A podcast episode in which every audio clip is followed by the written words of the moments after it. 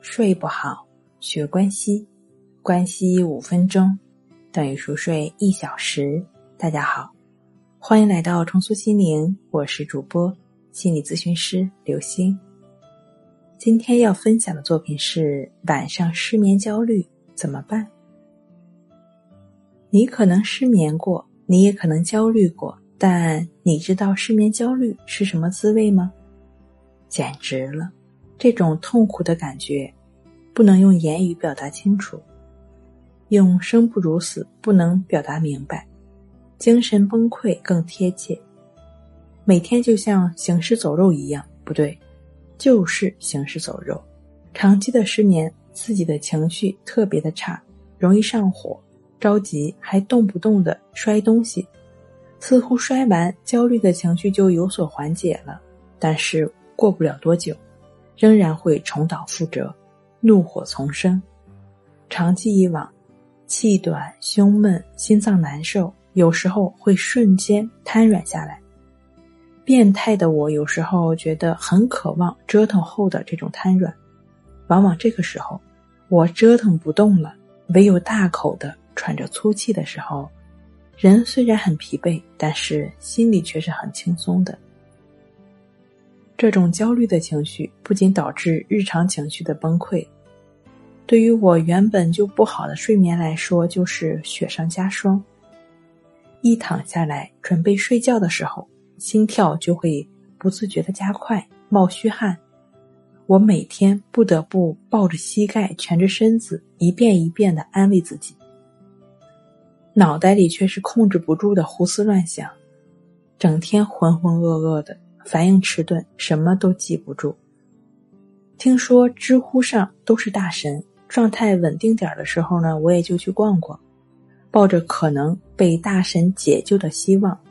其实更多的时候看的是一些搞笑的娱乐八卦，当时觉得挺解气，但事后就呵呵了。无意中逛到失眠的字眼儿，下面有一个回答。你的失眠症可以这样好起来。虽然当时觉得是标题党，但还是忍不住点了进去。就这一点改变了我的人生。没有看到太多的理论，倒是有三句话挺显眼儿。第一句话，这些都是你的症状表现。第二句话，不用担心，很多人都会有睡眠障碍，你并不是孤军奋战。第三句话。你的失眠可以这样好起来，然后就看到了静坐关系法和静卧关系法结合治失眠的部分。将信将疑的我又查了一下文章出处和方法的源头，通过逐渐放松的方式，让我能够逐渐入睡。这个方法就是我想要的，并且持续静坐关系法的练习还能改善情绪。于是当天我就试了试。自己做，反正不要钱。再说了，自己已经这样了，还能坏到哪儿去？真是方法看起来简单，做起来难。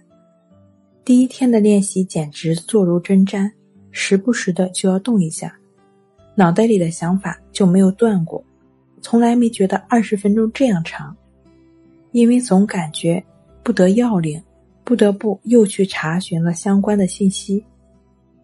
虽然有很多文章，但是问题都不够具体和详细，于是就购买了《淡定是修炼出来的》一书，关于方法的练习非常详细，并且还有日常的处理情绪的方法。但是我更多的都是在做静坐关系法的练习，到现在已经四十多天了。最大的改变就是睡眠大大的改善了，出汗、心跳加速的频率也越来越少。有的时候出现，虽然还是不舒服，但是通过静卧关系法的练习，我也能不一会儿就睡着了，睡眠好了，白天的状态也有了不错的改善。